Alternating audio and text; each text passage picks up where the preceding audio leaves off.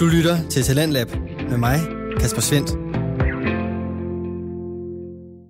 Velkommen ind til denne aftens program. Jeg har som altid fornøjelsen af at præsentere dig for Danske Fritidspodcasts, som både kan informere, underholde, provokere eller noget helt fjerde. I aften er vi nok tættere på information og underholdning end på provokation, for du skal blandt andet høre fra Jakob Hicks og hans podcast Et Venligt Sind, hvor han har besøg af psykomotorisk terapeut Luca Sofia. Kærlighed er bare så vild en skaber. Jeg synes, jeg lyder sådan lidt, jeg ved ikke, jeg lyder lidt kultagtig.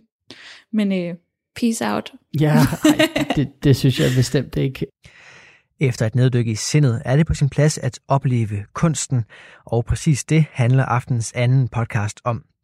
Alex Sander Kirkegaard Holst Hansen og Kasper Lovén Sønderby står for snak omkring kunstens utopier i et afsnit fra Æstetisk Kontemplation.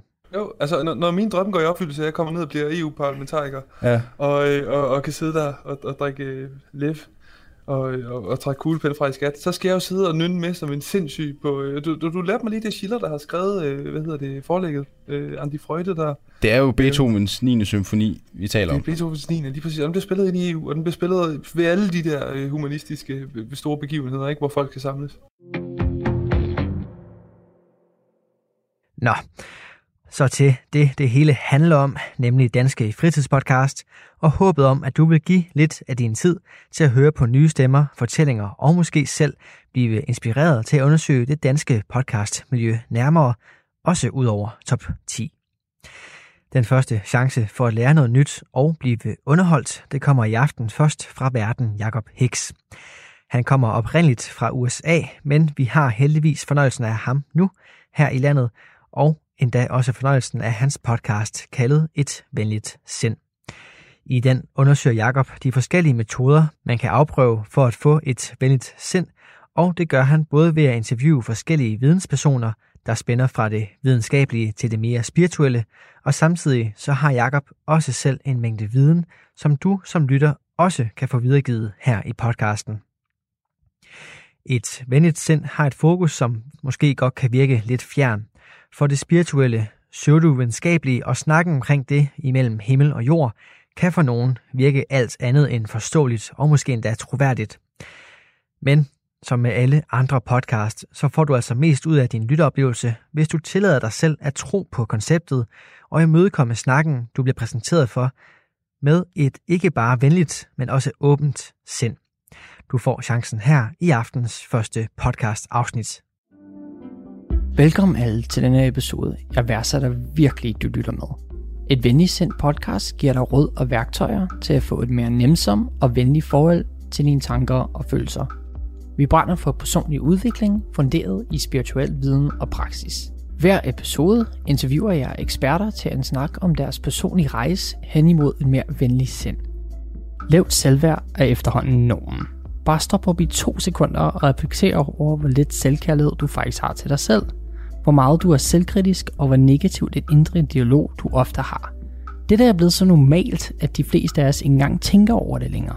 Der findes rigtig mange måder at hæve selvværdet og tage hånd omkring ens indre kritiker. I dag skal vi snakke Embodied Manifestation som en metode til at hæve selvværdet. Ifølge dagens medvært, Luca Sofia, så er Embodied Manifestation en kombination af Human Design, psykomotorisk terapi plus manifestation. Man hævner selvværdet ved blandt andet at bringe skygger, traumer, begrænsede overbevisninger og andet hengemt materiale frem i lyset for transformation, integration og healing og afdækker det ultimative personlige frihed til at skinne med unik styrke og autenticitet. Det bliver jeg simpelthen nødt til at høre noget mere om. Hvis vi ikke forstår noget, så kan vi ikke forene os med det, så kan vi ikke tage det som en del af os, og så bliver det bare fremmed. Så derfor at få forståelse for sig selv, ser jeg som så afgørende for, at vi rent faktisk elsker os selv. Fordi så kan vi fagne, så kan vi, ja, så kan vi kropsliggøre, i stedet for at det bliver noget, vi dømmer hos os selv eller andre. Luca Sofia er psykomotorisk terapeut, human design reader og manifestationsguide. Hun er skaber af den terapeutiske tilgang Embodied Manifestation, vært på podcasten Embodied Manifestation og forfatter til bogen Praktisk Manifestation i den nye paradigme. Jeg mødte Lukas Sofia i hendes hjem i København. Velkommen til, øh, Lukas Sofia. Tak, Jacob. Ja, det var jo dejligt, jeg måtte, måtte komme i dit hjem i dag. Fantastisk dejligt, at du kom. Ja, fedt. Og jeg tænker, øh, som så vanligt, så, så, så hvis vi har sådan en, et udgangspunkt for vores dejlige samtale i dag, så tænker jeg lidt, at vi skal snakke om noget med lav selvværd. Og det kan vi jo så snakke om først og fremmest, hvad det betyder øh, for dig, men, men selvfølgelig også, at, øh, at du arbejder med, med forskellige øh, metoder. Nogle af dem har du endda selv opfundet. Og, øh, og det synes jeg kunne være vildt spændende at høre, hvordan øh, med, med embodied manifestation og, og human design, at du ligesom arbejder med det her med, med lav selvværd. Så lad os se, hvor det tager os hen. Og lige sådan for at flette det ind, måske bare for at give sådan folk, der ikke kender til, til human design, en lidt bedre forståelse af det, øhm, så har jeg også håbet på i dag, at du kunne sige en lille smule om min øh, human design type. Men hvis vi bare sådan skal starte op fra ned, jeg, jeg ved, jeg er selv sådan sjov nok begyndt at, at støde mere og mere på human design, så det er sådan min indtryk, at det er sådan, at, at det er noget, der sådan er lidt i røre, i, i gære, sådan i folks øh, bevidsthed. Men hvis du bare lige hurtigt skulle, skulle forklare, hvad er det, og, og hvad er så embodied øh, manifestation? Ja, helt sikkert. Ja, det er sjovt. Human design, det, øhm, det rører mere og mere på sig. Det er ikke så gammel en, øh, ja, hvad skal man kalde det? Det er jo ikke en videnskab i traditionel forstand, men det er ikke så gammelt et værktøj. Det er fra 87. Human design, det er en modalitet, vi kan bruge til at forstå os selv. Det er sådan en synergi af de her elgamle øh, videnskaber. Siger man videnskaber omkring I Ching og astrologi og det er måske ikke sådan traditionel science. Det kommer ind på, hvem du spørger. Men ja. Vi kan godt kalde det en videnskab. Det, ja. det, det synes jeg, det er på en eller anden måde. Ja, der er sådan et eller andet ord, der lige nu flygter fra mit sind, som er godt til at beskrive lige præcis sådan nogle lidt pseudovidenskaber, eller sådan, ja. Men Verdensforståelser, kunne vi måske ja, også kalde dem. det kunne man sige. Det er jo en form for værktøj. Men i hvert fald, astrologi er det bygget på i Ching, Kabbalah Tree of Life og astrologi og kvantefysikken. Og øhm, så er det simpelthen en, et, et værktøj, der ligesom giver os et blueprint over vores krop, vores genetik, vores væsens kerne i det her liv. Så på den måde så fortæller det os utrolig meget omkring vores sammensætning, vores mekanik, vores måde at udveksle energi med hinanden og øh, livet på, og vores måde ligesom at bevæge os igennem livet på. Det er sådan, man kan ikke sådan umiddelbart sige en videreudvikling af astrologi, fordi astrologi er jo en del af det, men der er nogle, øhm, der er ligesom nogle paralleller. Så giver det bare noget ekstra, synes jeg, men jeg kunne heller ikke undvære astrologi, eller vi kunne ikke undvære astrologi, som sagt, fordi det er en del af det. Er det for sådan simpelt at, at kalde det en, en øh, personlighedstype sådan system på en eller anden måde? Ja, det er helt sikkert for simpelt, fordi det i tale sætter i høj grad vores individuelle kropsstruktur, altså ikke sådan vores kropsform, men vores genetiske opbygning. Så på den måde, så er det noget, der går langt ud over bare vores personlighed. Og det er heller ikke sådan deterministisk, at det fortæller os, sådan her er du bare, du ved, det fremlægger ligesom nogle potentialer, og så er det altid op til den individuelle, hvordan det bliver udlevet. Men det, det giver bare sådan et landkort over, wow, vi er alle sammen så ekstremt unikke, og vi fungerer helt basalt på meget, meget forskellige måder, som, altså, som kommer helt ned til vores krops måde at være på i verden, vores måde at bruge energi på, vores måde at arbejde på, øhm, vores fordøjelse, alle de her ting, som er så dybt individuelle, bliver ligesom kortlagt. Så på den måde går det langt ud over personlighed. Og human design øh, kommer vi så tilbage til lige om lidt, men øh, så har du så udviklet det her, der hedder Embodied øh, Manifestation, som er sådan en sammenslutning af, af tre forskellige ting. Mm-hmm. Dels må du godt forklare os, hvad det er for noget, men, men jeg, jeg er faktisk også interesseret i at høre, sådan, hvad er det for nogle tanker og følelser, der gik igennem dig, da du ligesom udviklede øh, det her system, eller synes, at, at der var et behov for, at det blev udviklet? Jeg er uddannet psykomotorisk terapeut, som er sådan en kropsterapeutisk modalitet. Jeg har altid været meget optaget af menneskesindet, men opdagede også meget hurtigt, at vi ikke kan adskille krop og sind. Så derfor tiltrak det mig rigtig meget at blive psykomotorisk terapeut. Mens jeg var under uddannelse til psykomotorisk terapeut, der fandt jeg human design, og der var så mange brikker, der faldt på plads i forhold til hvad har, hvad har vi hver især brug for, hvordan kan det adskille sig fra hinanden. Manifestation er den tredje komponent af embodied manifestation, sjovt nok, som er øh, et tema, jeg har været optaget af lige så langt tilbage, jeg kan huske. Det her med at skabe vores liv bevidst. Simpelthen at sætte os i førersædet, og ikke bare lade livet sådan ske på os, men rent faktisk bevidst bruge vores viden om energi og selvværd, selvkærlighed, og så skabe det liv, som vi ønsker at skabe os. Således øh, flettes det sammen, og jeg spiller sammen i Embodied Manifestation. Og så spurgte du, hvad der, hvorfor at... Ja, altså sådan, hvis, hvis, vi, øh, hvis du prøver sådan at sætte os ind i sådan din, dine tanker og dine følelser, sådan, der gik forud for, at du tænkte, det her være, der er et behov for det, jeg, jeg skal føde det her ind i verden. Hvad var det, du, sådan, du tænkte og følte, da du gennemgik den proces? Altså, jeg, jeg fødte en ting ad gangen. så jeg startede med at være meget fokuseret på manifestation i forhold til venner og ja, det her med at, at udbygge den viden, der ligger i at bruge manifestation, manifestation bevidst. Og som sagt også altid været meget optaget af psykologi, og øhm, jamen jeg oplevede bare, hvordan det ligesom bare gav enormt meget mening at, at flette de her modaliteter sammen. Så det var ikke sådan, at jeg gik fra 0 til 100, du ved. Det var sådan, tingene kom lidt undervejs, simpelthen som udtryk for, hvad jeg oplevede, der fungerede i mit liv. Hvad jeg kunne se, der fungerede med mine klienter og med mine venner, fordi som hvis du lytter til det her og kender lidt til human design, jeg er projector, projectors, de er her bare for at guide, det er sådan set det. Så det har jeg altid gjort, og øhm, ja, på den måde, så, så gav det bare enormt meget mening at flette de her ting sammen. Hvad har det givet dig for noget, og, og det ved jeg, at du interviewer øh, de, de forskellige hedder det typer? Ja, for? ja, det hedder energityper. Du, du interviewer forskellige energityper i din egen podcast uh, inden for Human Design, ikke? og der kommer du selvfølgelig lidt ind på, hvad, hvad, hvad det har givet en adgang til, eller hvordan måske det har transformeret sin, sin liv, sin verden, at man får en, en forståelse for sin Human Design type. Hvis jeg bare skal rette det spørgsmål mod dig, altså hvordan var det, at det transformerede din egen liv, at du lige pludselig fik indsigt i, i din Human Design type? wow, som du måske nok kunne se på mig, så lyser jeg bare op, fordi ja. jamen, det har ændret hele mit liv. Vitterligt. Jeg kunne slet ikke forestille mig, hvordan mit liv ville være i dag, hvis ikke jeg kendte til min human design type. Det at være projector, det er så anderledes, end hvis jeg skulle prøve at være generator. I øvrigt, dengang jeg først tog den der human design test, det er ikke, man skal ikke svare på spørgsmål, man lægger simpelthen bare sin fødselsinformation ind, som var det et horoskop. Der fik jeg øh, generator som svaret, fordi jeg var kommet til at trykke noget forkert. Og jeg kan huske, jeg bare, jeg kunne slet ikke forene mig med det. Jeg synes slet ikke, det gav mening. Så vendte jeg tilbage af en eller anden underlig grund et par dage senere, og så fik jeg det rigtige resultat.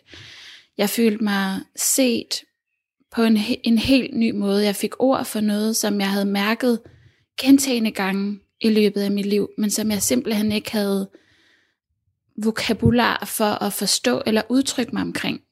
Hvorfor kunne jeg gå ind i et rum, og nogen fik bare lyst intuitivt til at vende ryggen til mig, eller, og andre ville stå med åbne arme? Hvorfor fungerede det ikke, hvis jeg begyndte at reklamere for noget? Hvorfor, øhm, ja, altså mange af sådan nogle underlige ting, som man måske ikke nødvendigvis ser et mønster i, men når man lever sit eget liv, så kan man se, at der er mønstre, ikke? Og det var så det, som Human Design bare gav mig fuld forståelse for. Nå, det er fordi, jeg er. Jeg skal aldrig nogensinde banke på lukkede døre. Jeg skal aldrig prøve at overbevise nogen om noget. Jeg, jeg er her for at lave noget helt andet. Og det, jeg er her for at lave, det gjorde jeg allerede. Men jeg forsøgte også at gøre det lidt på sådan en generator måde, som i øvrigt er 70% af jordens befolkning, altså generators. Så derfor falder man jo lidt ud som projekter, hvis ikke man ved, at man bare fungerer på en anden måde. Og det fik mig til at tænke på, altså nu kender jeg jo ikke min, min, øh, min type endnu, men, men øh, jeg har måske haft lidt en lignende oplevelse i min egen liv, det her med, hvis man, hvis man går med nogle følelser, øh, noget intuition, kan man sige, noget, noget øh, fra sit hjerte omkring hvordan man, man agerer i den her liv, og, og forståelsen af sig selv, men man ikke nødvendigvis nogensinde har fået et vokabular, eller et forståelse til at forstå det. Så kan jeg huske, at jeg jo selv har gået meget i min liv, og, og følt mig meget alene, og meget øh, måske misforstået, og meget, ikke? Og, og det var ligesom sådan lige så snart, øh, nu er jeg vildt interesseret i alle facetter af, af spiritualitet, og, og sådan set alt inden for det alternativ. Og lige så snart jeg begynder at få et, et sprog og et forståelse og vokabular for det, så er det som om, at man føler sig, øh, man føler sig mindre alene, og man føler sig mindre misforstået på en eller anden måde. Jeg ved ikke, om det er sådan lidt en, en lignende oplevelse, du prøvede at forklare lige før. Men, øh. Lige præcis. Det er derfor, at jeg bruger Human Design blandt andet i, øh, i Embodied Manifestation, fordi jeg ser så meget, at på det udviklingsstadie, vi som mennesker er på sådan generelt menneskeheden, der har vi brug for at forstå, for at kunne elske. Vi har, altså, vi, kan ikke, vi har så svært ved at elske det, vi ikke forstår. Hvis vi ikke forstår noget, så kan vi ikke forene os med det, så kan vi ikke tage det som en del af os, og så bliver det bare fremmed. Så derfor at få forståelse for sig selv, ser jeg som så afgørende for, at vi rent faktisk elsker os selv. Fordi så kan vi fagne, så kan vi, ja, så kan vi kropsliggøre, i stedet for at det bliver noget, vi dømmer hos os selv eller andre. Så jeg ser rigtig meget human design som en portal til både selvkærlighed, men også kærlighed til andre mennesker, fordi man får forståelse for, hvor unikke vi er, hvor forskellige vi er, i stedet for bare at prøve at sammenligne os og prøve at synes, at vi skal fungere lidt ens, også selvom at vi hører det lidt som en floskel, jamen vi har jo, vi skal, du ved, embrace our differences og sådan noget, ikke? Det kan vi jo sagtens synes mentalt, men alligevel, hvis ikke at vi sådan rent faktisk forstår, jamen en fly og en bil skal ikke kunne det samme. Det vil nærmest være voldeligt at forsøge at få de to ting til at kunne det samme, ikke? Så ja, så kan vi ligesom bare blive ved med at dunke hovedet mod muren på en eller anden måde. Og det der med selvkærlighed, det kommer vi meget mere tilbage til lidt senere. Hvis vi lige, og som, som du fortalte mig før, vi tændte øh, mikrofonen, altså øh, et, et fuld uh, læsning hos dig uh, tager cirka en times penge. Så det skal vi ikke kaste os ud i lige nu, men hvis jeg tænker, vi kunne lave sådan et, et super, super kort uh, light uh, udgave, uh, bare med min egen type, bare så vi måske får sat nogle flere uh, ord på det, og også bare ja, af min egen nysgerrighed. mm. Så jeg har jo givet dig min, min fødselsdatoer og fødselstidspunkt. Og hvad, hvad har du fundet frem til ud fra det? Jamen jeg kan se, at du er en manifesting generator. Så det vil sige, at du er en, en af de her 70% af typerne, som er generator-typer. Så det er størstedelen af klodens befolkning, der genererer deres egen energi. Det vil sige, at i dig ligger der en motor i din mave, som bliver lyst op og som genererer energi, når du laver noget, du holder af. Så har du adgang til enormt meget energi. Så Manifesting Generator kan du bevæge dig rigtig hurtigt, du ved, altså ikke sådan i fysisk forstand nødvendigvis, men virkelig sådan agere hurtigt, have lyst til bare at knalde dig ud af, og nogle gange, du ved, hopper man lige et par trin over, fordi det går så stærkt, og så skal man lige tilbage og samle det op, man tabte undervejs. Manifesting Generatoren er en, som lærer super hurtigt. Der er virkelig sådan en hurtighed over det, fordi du har en manifesting energi også. Så du har ikke brug for nødvendigvis at være i sammenhæng særlig lang tid, før du har fået sådan, nå, nu ved jeg hvordan det er, så er jeg klar til at move on. Det er sådan tit en multipassioneret type, som du ved, kan have et væld af hobbyer, hvor jeg nogle gange siger, at det kan gavne manifesting generatoren og spore sig lidt ind, vælge lidt fra, så man ikke bliver helt overvældet. Mavefornemmelsen er også en, en rigtig stærk, et rigtig stærkt element, og mavefornemmelsen hører vi tit sådan i de der lidt mere sådan spirituelle kredse. Det er noget, vi lidt kaster rundt. Altså ja, mavefornemmelsen. Men som projekter for eksempel har jeg slet ikke en mavefornemmelse. For dig så findes den bare ja og nej. Den responderer bare mavefornemmelsen. Så det, det er sådan en indre guide, du hele tiden har i din mave. Så ser jeg, at du er styret af dine følelser. I den forstand, at der ligger en stærk sådan følelsesmæssig intelligens og det er følelserne, der overruler mavefornemmelsen. Hvis der er et eller andet, som trigger dine følelser, så er det følelserne, der tager over. Og så er det ifølge dit design korrekt for dig at vente til den her følelsesmæssige bølge er faldet lidt til ro, før du agerer. Følelserne vil gerne reagere, men for os, der har den her autoritet, jeg har den også, der handler det om at bruge tiden, og så bruge følelserne ligesom til at navigere igennem livet. Meget det der, har jeg lyst, har jeg ikke lyst, føles det rigtigt, føles det ikke rigtigt. Jeg kunne jo blive ved i rigtig Jamen, jeg lang sidder tid. altså, jeg skal lige sige til, til lytterne, jeg sidder altså nikker og smiler her, ikke? Altså, det er jo ligesom, at jeg, jeg kunne lige så godt have været til en, en klaveriant. Altså, jeg har jo aldrig nogensinde mødt uh, Luca Sofia før, og, og hun er jo sådan set lige beskrevet mig i uh, et, et, et nødskald, uh, eller i hvert fald de sidste 37 år i mit liv, så det synes jeg er enormt uh, interessant at, at høre på, og, og ja, altså, jeg kan jo ikke genkende til, til alt, hvad du lige sagde der. det er jo skræmmende, skræmmende, skræmmende tæt på. Så altså, det, det synes jeg er, er rigtigt. Og, og, og, og bare lige sådan for, øhm, du nævnte selv lige før, ikke? det kan være en, en øh, du kaldte det ikke en udviklingsvej, men du, det kunne være hensigtsmæssigt, synes jeg, du sagde øh, nogle steder, at, at, man, at man gør det lidt mere sådan her. Eller, altså, hvor for eksempel med, med, med øh, Manifesting Generator, hvor øh, ligger, øh, kan man sige, de øh, primære, eller ikke de primære styrker, der har du lige nævnt, men, men hvor ligger ligesom udviklingsvejene, og hvor ligger de ting, man skal bruge til at føre vej? mm, ja, jeg forstår. Det skal lige siges, at typerne her, det er jo enormt overordnet. Så der er de her 4-5 Øh, energityper. Grunden til, at jeg siger 4-5, det er fordi Manifesting Generator kan tælle som sin egen type, men det er en, en generator-type. Så selvfølgelig vil det folde sig meget mere ud, jo mere individuelt vi går. Udviklingsportaler plejer jeg at kalde dem. De her portaler, vi kan gå igennem, og så wow, så gror vi på den anden side. For en Manifesting Generator, der er det tit ret udfordrende at læne sig lidt over i den modtagende energi. Der er tit så meget maskulin energi. Det kan ikke gå hurtigt nok. Du ved, der er tit bare så meget knald på, at det at vide, at som en generator type, der er du faktisk designet til at modtage, det kan være tricky for manifesting generators. Det der med at slow down, tæl til 10, før man træffer et valg, tæl til 10, før man har ageret, og øh, kultivere langsomhed. Du ved, øhm, både i sine bevægelser og i sin væren i det hele taget. Samtidig så er det også en kæmpe ressource, at man, at man virkelig kan gå fra 0 til 100, ikke? Så det er jo ikke fordi, man skal prøve at være anderledes, men de to energier sammen eksisterer i manifesting generatoren.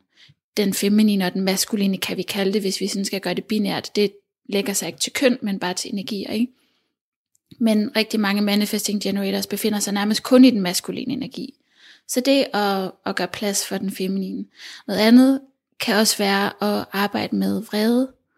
For mange manifesting generators, der kan de undertrykke vrede, og hvis vreden ikke får lov til at, at få sin sådan, plads, for egentlig er det, som jeg ser det, bare et naturligt afgrænsningsmiddel, der bare siger, her til og ikke længere, men for manifesting generators kan det godt tip over i raseri, sådan rage, hvor at man måske går fra at være frustreret til bare, så er det bare nok.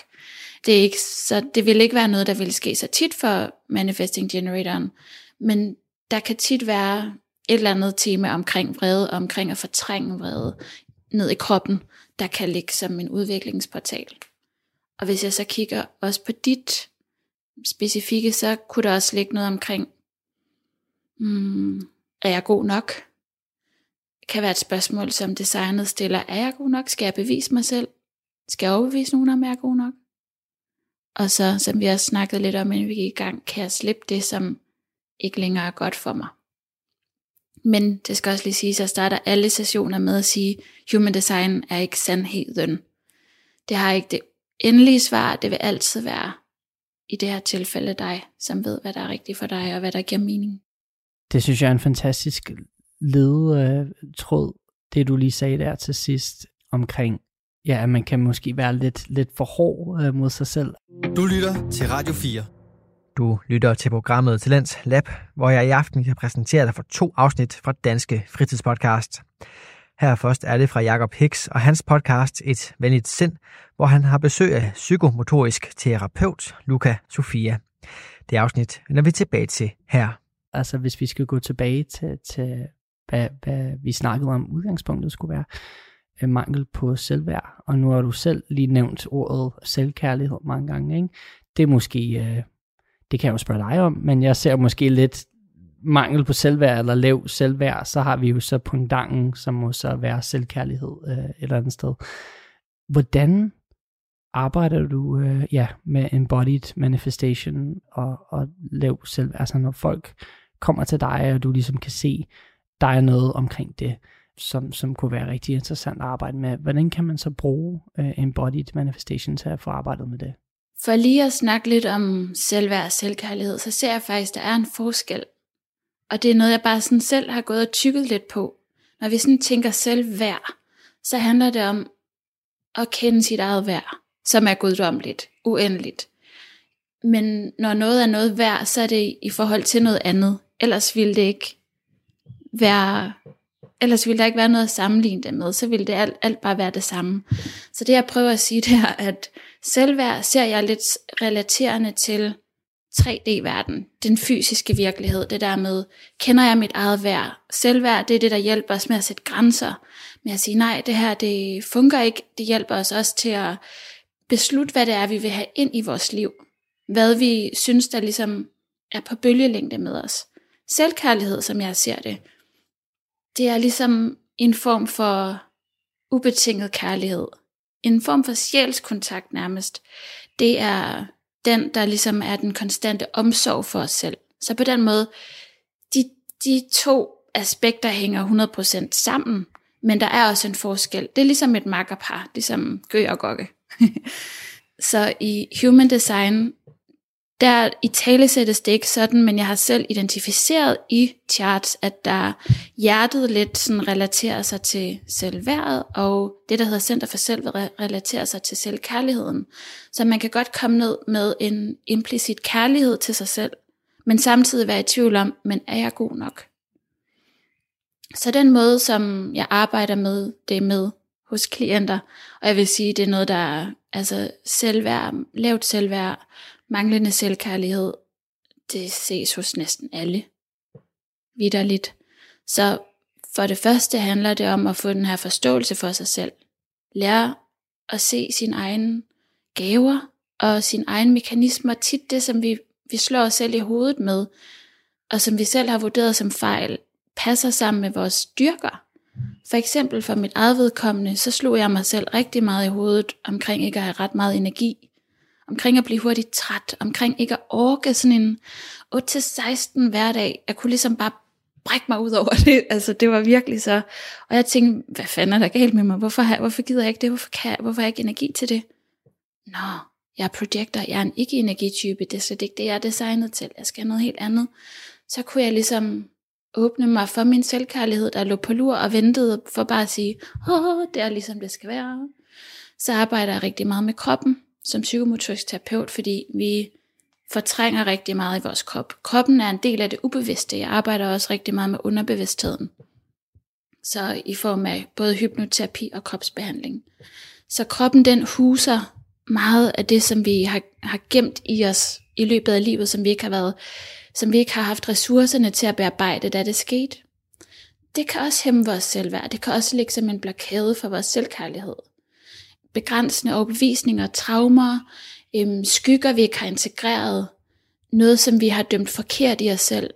Alt de her ting arbejder jeg med i, i form af kropsterapi, hypnoterapi, samtale og human design.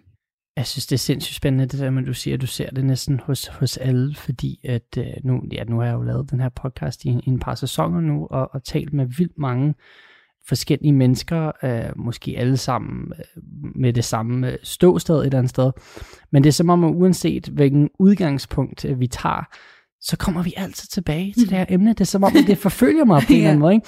Og, og, og det forfølger mig jo også i min egen liv, og, og nu har jeg jo sådan virkelig, virkelig været interesseret i sådan alt inden for spiritualiteten, og, og jeg synes også efterhånden, altså jo flere bøger jeg læser, jo, jo mere når jeg også bare til samme konklusion, ikke? At, at, at udviklingsvejen over dem alle, øh, næsten hos os alle sammen, øh, ligger på det her med, med selvkærlighed og, og selvværd. Ikke? Altså det her med, du skal ikke alle mulige for at, at, at være sådan en uh, spirituelt uh, oplyst menneske. Faktisk det eneste, du skal, det er at, at have uh, fuld accept og, og kærlighed til den person, du er og altid har været. Altså, du, du, man siger jo det her, at du er perfekt, som, som du er. Der er jo ikke noget, du skal finde. Der er jo ikke noget, du skal udvikle. Ikke? Altså, det man simpelthen skal finde, det er øh, tilbage til det, man altid har været på en eller anden måde. Ikke?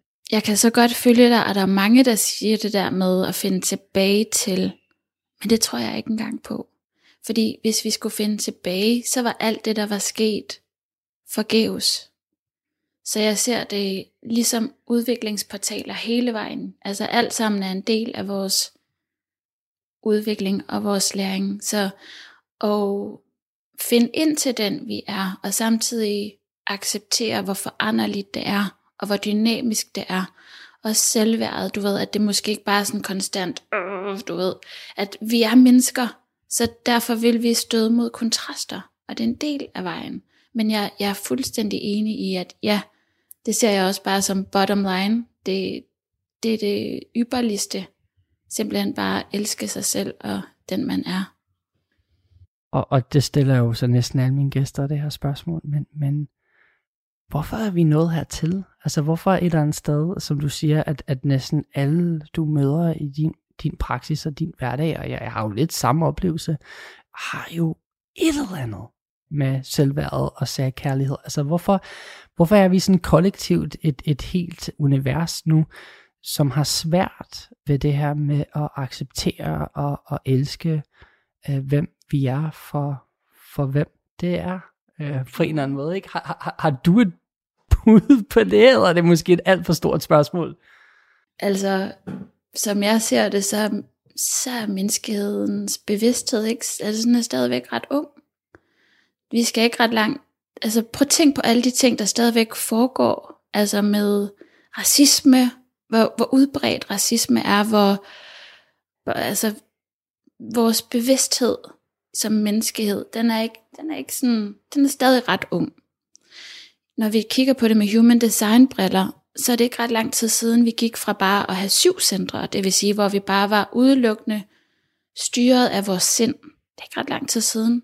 Så har vi udviklet vores solar plexus, som er den her følelsesmæssige intelligens og bevidsthed. Men vi er bare, ja, som jeg ser det, vi er bare stadigvæk på et ret tidligt trin i vores bevidsthedsudvikling. Der er så meget conditioning, som bliver, hvis vi bare tænker på vores forældres generation, hvor lidt der var tale om følelser, og ja, du ved, vores bedsteforældres generation, jamen, der var det bare kæft, trit og retning, altså. Så på den måde, så ja, som jeg ser det, er vi bare stadigvæk et meget ungt sted. Så, så hvor ligger vores, øh, ja, hvor ligger kollektivt øh, vores, vores udviklingspotentiale? Altså nu, nu er jeg jo kommet til dig i dag som, som embodied uh, manifestation uh, ekspert. Så, så du må godt svare ud for det, men du må også godt svare bare sådan generelt. Altså vi, vi er, øh, og jeg er fuldstændig enig med dig, at vi, vi er ret unge uh, i, i vores kollektiv bevidsthed, men um, hvordan, kan vi, uh, hvordan kan vi bevæge os mere i den rigtige retning? Som jeg ser det, der handler det så meget om at komme ned i kroppen, bruge kroppens visdom, kom ud af hovedet.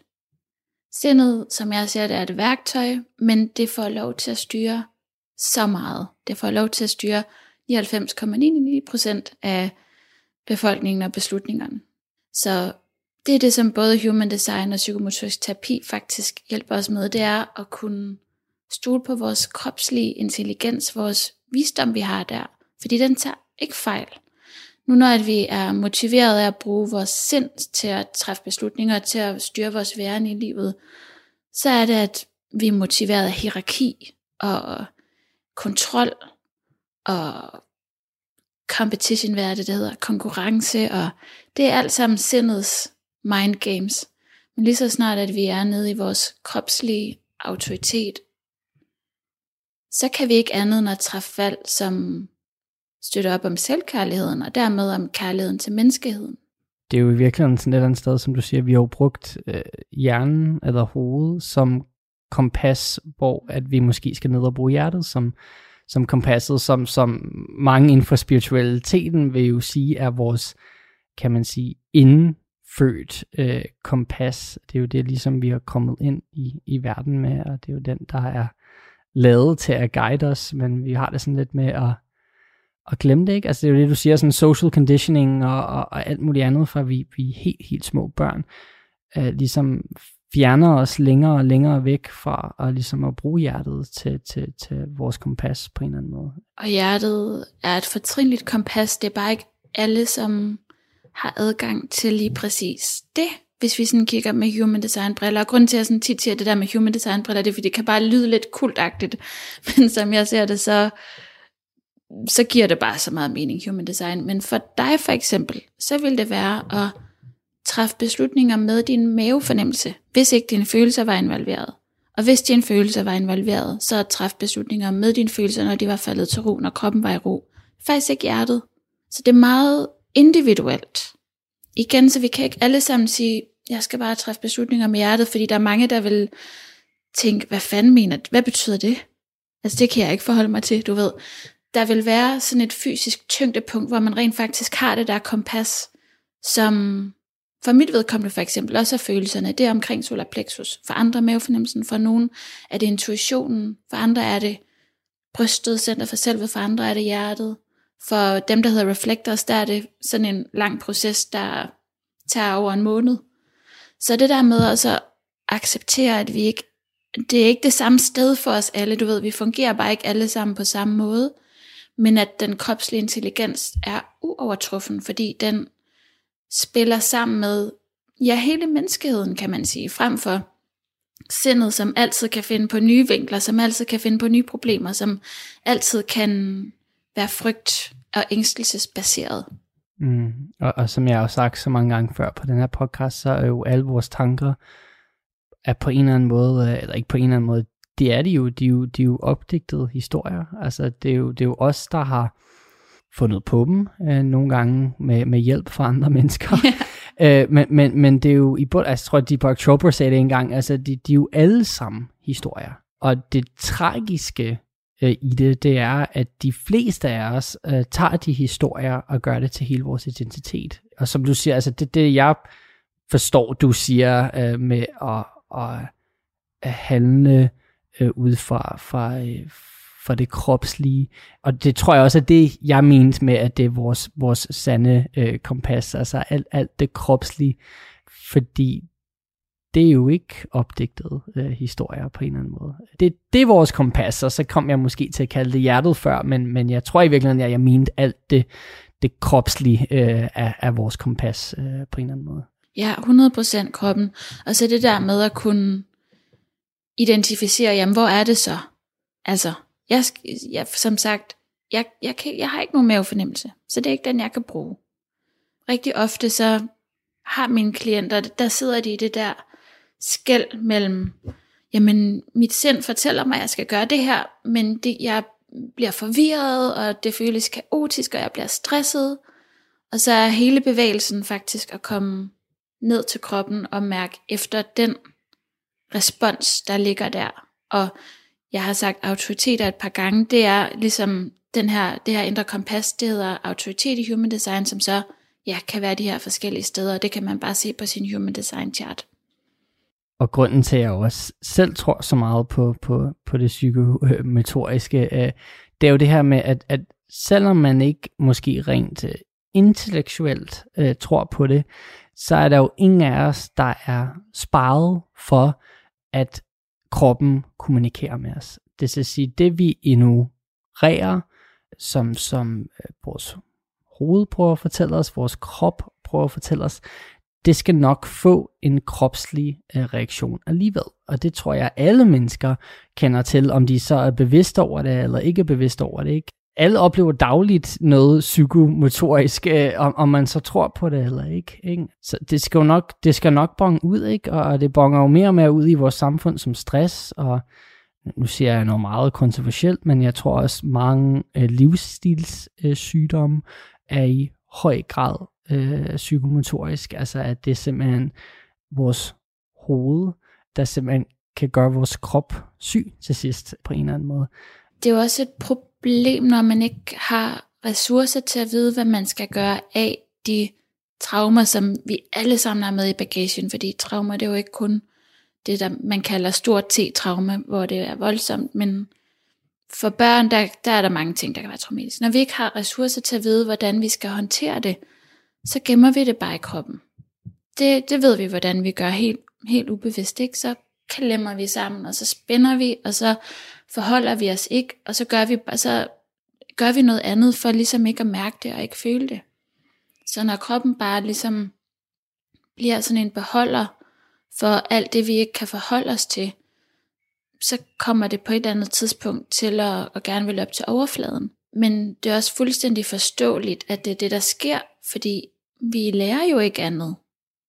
Og hvis vi ikke ser og har mennesker i vores liv som børn, som viser os, hvordan man rummer sine følelser for eksempel, eller som bare er sådan en safe space holder, så ved vi ikke, hvad vi skal gøre.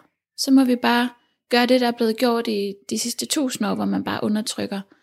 Og det virker bare, synes jeg, som en tid, vi er i, hvor at alt det, der er gemt væk, det kommer op til lyset, både individuelt og kollektivt.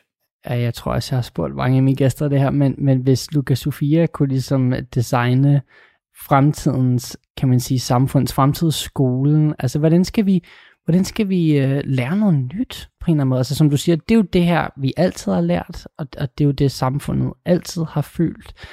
Og, og, nu, øh, og nu kommer det jo så frem som en eksplosion af energi, og det er jeg jo fuldstændig enig i. Hvordan kan vi re definerer, hvordan vi agerer, hvordan vi lærer vores børn, hvordan vi øh, opdrager vores børn, altså hvordan, øh, hvordan kan vi begynde at skabe en samfund, hvor vi ikke lærer at undertrykke? Jeg synes, det vil være en fantastisk opgave for skolerne, fordi man kan ikke forvente, at forældrene vil kun, hvor, altså hvis ikke, hvis ikke de har lyst, hvis ikke det giver mening for dem. Så hvis skolerne, de kunne undervise børn i human design, måske ovenikøbet øh, dele dem lidt ind, sådan at de faktisk fik en fuldstændig forståelse for at være perfekte og rigtige, som de var. Og undervisning og i krop og psyke, underbevidsthed. All that good, good. Det vil være fantastisk. Børn, de har jo bare en medfødt kærlighed til sig selv, som vi voksne mennesker jo er ret gode til at forpure sådan undervejs. Men det er ikke, altså, den er altid tilgængelig, som jeg ser det. Det er lidt, nogle gange bruger jeg sådan et billede med, at der er sådan en luftballon, og vi putter nogle sandsække ned, men når vi fjerner dem, du ved, så suser den til værs, fordi det er den designet til. Vi er designet til at elske os selv, og vi har adgang til en kæmpe dyb kærlighed hver især. Nogle gange så handler det bare om lige at opdage, hvad det er for nogle sandsække, man har proppet ned i sin krop, hvad jeg lige vil sige, så man kan fjerne dem igen. Hvordan ser du det i, i de klienter, du har? Altså for eksempel, når man, når man Hvordan kan man blive bevidst over, at man har fjernet de her sandsække? Altså, hvordan ved man, at man er, er begyndt at, at, at slippe afsted med, med det, der øh, tynder en ned på en eller anden måde? Hvordan vil det komme til udtryk i sin dagligdag, tror du? Man mærker det som en større ro. Man mærker det som en større glæde, et større overskud. Man er mindre reaktiv. Der skal mindre til at trigge en.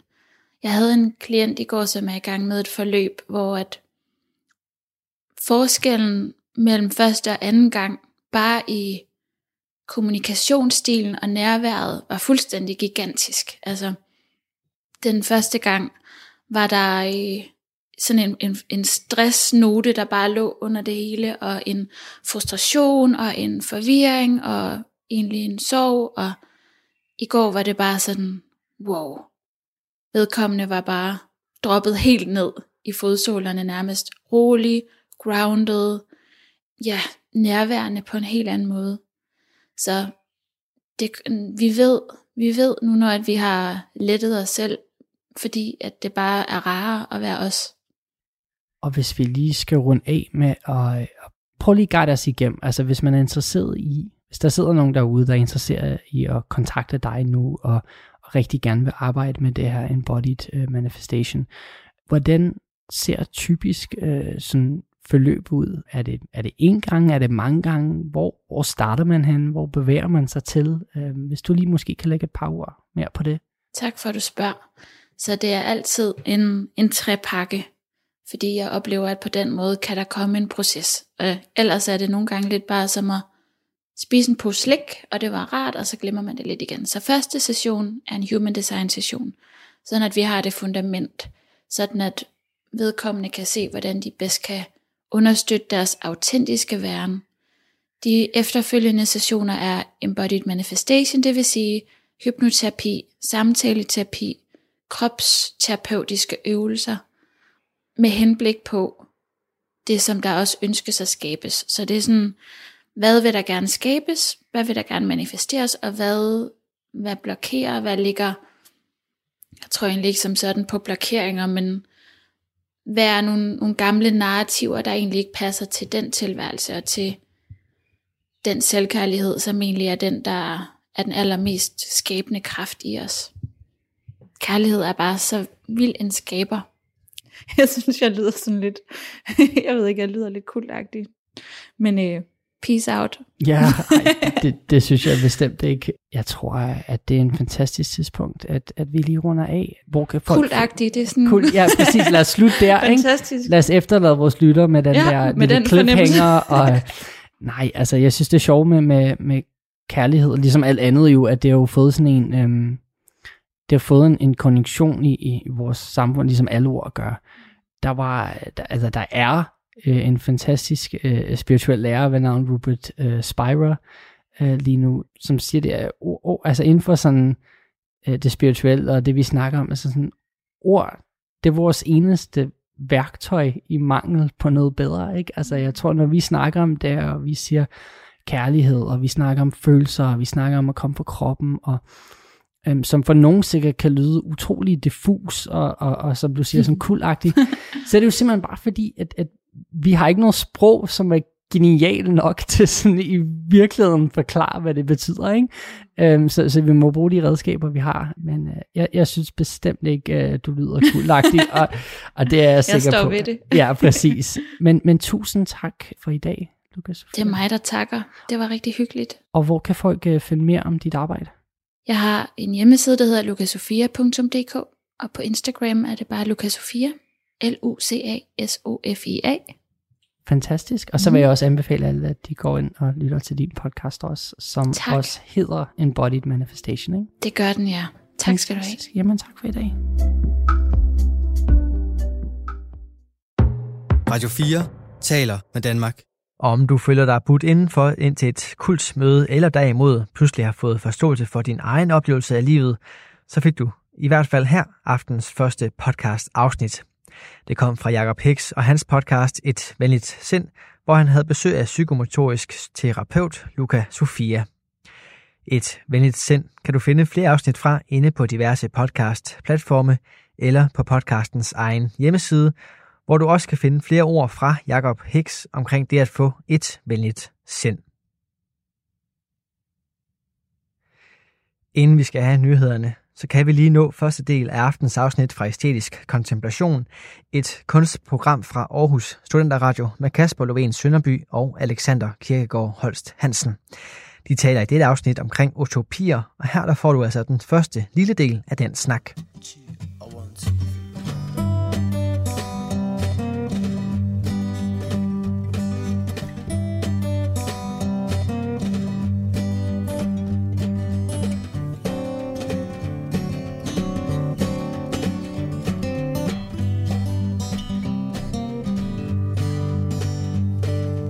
Arcadia, life trips along. Pure and simple as the shepherd's song. Seraphic pipes along the way. In Arcadia, in Arcadia, in Arcadia. Never saw I such a scene of such fair maids upon such remote degree. They employ their holiday with dance and game and things I may never name in Arcady. In Arcady, where he said he was your teacher, he taught you true and wise. Well, now you know more than your teacher, see nothing but cool self regard in your eyes. In Arcady. You see how twisted it becomes. Og der skrues ned for Pete Doherty's Arkadi. Og så byder vi velkommen til Æstetisk Kontemplation med Alexander Kirkegaard Holst Hansen. Bonsoir, Kasper Lovén, min trofaste medvært. Alt vel, Holst? Ja, nogenlunde. Jeg er ikke blevet stukket ned endnu i hvert fald i Paris. Men nu er jeg så også i Toulouse, kan man sige. Det er måske en mere farligt, det ved jeg. Men nej, jeg har det udmærket. Det er godt. Jeg er ikke blevet helt sindssyg nu heller. Øh, øh, øh, hvad hedder det? Udgangsforbud. Nej. Hvad med dig, Lovén? Jamen udmærket, det begynder at lugte lidt udgangsforbud, øh, eller et eller andet herhjemme. Ja, jeg kan godt se, at der er nogle presballs undervejs. Ja, det, det ser det ud til. Ja, men øhm, ja, vi væbner os med spiritus og god kunst. Ja, og det er jo det, vores program jo gerne handler om. Lige præcis. Og, øhm, og vi hørte jo lige Arcady, som du siger, af Pete Doherty. Ja. Øh, den evige romantiker og hedonist. Ja, Øh, og og en af mine yndlingsmusikere. Havde du endnu et... Øh... jeg det bare sige stofmisbrug. Ja, ja, du ved, altså... Vi skal også på sprøjten en dag. Sådan må det være. Hvis det der udgangsforbud, det virkelig bliver til noget. øhm, nej. Øhm, nej, hvad hedder det? Men det, jeg synes, vi skulle høre den her sang, fordi den er meget Mm. symptomatisk for det, vi skal tale om i dag. Øhm, som er utopier. Ja. Og øh, det ligger indeholdt i titlen på sangen Arkadi. Øhm, det refererer til Arkadien, som er faktisk en græsk region, der i virkeligheden eksisterer, men som også er blevet et, øh, sådan et poetisk landskab, eller poetisk topos, hvis man skal spille smart. Øhm, sådan et locus amönus, øh, som vil sige, at det, det, det, det er sådan et idyllisk og rart og, og, og harmonisk sted, hvor øh, som Virgil øh, blandt andet gjorde berømt, altså som antikens digter gjorde berømte, øh, som et, et, et sted, hvor hyrderne de, øh, de, de passede deres får, ikke? og hvor det altid var solskin og lækkert og dejligt, og, øh, og hvor man sådan var i harmoni med naturen. Øhm, og siden da øh, har det været sådan et, et, et, et sted, sådan et ikke-sted, ikke? altså Arkadien, det der sted af mælk og honning, øh, hvor, hvor mennesket virkelig lever i, i pagt med naturen. Og, øh, og det oprindelige, sådan et sted, der er befolket af, af hyrder og, og nymfer og hvad hedder det, skovguden Pan og satyr og sådan noget. Ikke? Så jeg synes, det var et godt eksempel på, øh, hvordan øh, poeterne, det er så fra 2009 det her, ikke? Øh, Pete Doherty's øh, debutalbum, Grace Wastelands, øh, hvordan poeterne bliver ved med at vende tilbage til den her idé om et, øh, et idealt sted. Øhm. Så ja, derfor synes jeg, vi skulle høre Arkady. Ja, utopier er jo, sådan, jeg synes måske særligt, det er, altså vi kommer også til at tale om det fra sådan et politisk-filosofisk perspektiv i dag. Yes. Øhm, og det er altså nu er vi jo i de her coronatider, det har vi lige talt om. Øhm, og det er også interessant i den grad, at, øhm, at jeg, jeg synes, man kan se, at øhm, måske ikke utopier, men så ideologier, hvor, hvor der også ligger nogle øh, idealer ja, indlagt, altså sådan noget, man trækker på øh, mm. i tidspunkter og høj usikkerhed, ikke? For ellers så vil vi jo typisk sige, øh, hvad siger videnskaben, eller hvad siger... Øh, ja, det er vel egentlig typisk det, man vil sige i sådan en situation. Men når vi ikke ved, hvad videnskaben siger, Ja, eller du ved, eller sådan, hvad plejer vi at gøre, ikke? eller hvad plejer at virke? ja, hvad gør man så? Jamen, så må man trække på den samfundsanalyse, man nu går rundt med. Ja. Øhm, og det har jo set meget forskellige arter ud i forskellige lande, hvad de nu har gjort. Øhm, så derfor er det også interessant. Og det, det er jo det er et gammelt øh, øh, begreb, Holst.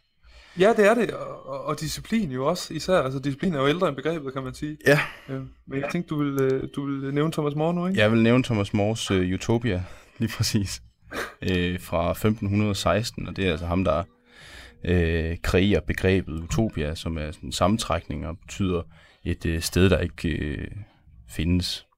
Ja, et ikke-sted, ikke? Ja. Et utopia. Ja, lige præcis. Øhm, og øh, det var ret øh, sådan indflydelsesrigt, da han, da han skrev den der. Øhm, og blev diskuteret og debatteret meget, og der har været efterfølgende været flere, der har kastet sig ud i den der disciplin og skulle beskrive sådan et, et utopia. Ja. Og, men det er et begreb, der sådan er, ellers er notorisk svært lige at få nejlet ned. Ja, det finder vi jo også ud af ja, i vores research ikke? Men ja. jo, og det, det kommer jo også til udtryk i, at vi, kommer, at vi forhåbentlig kommer ret vidt omkring i det her program. Øhm, for man kan sige, øh, det ligger lidt i, at det, det er, at det er et idealt samfund. En, Ja. Et utopisk samfund, det er idealet, men...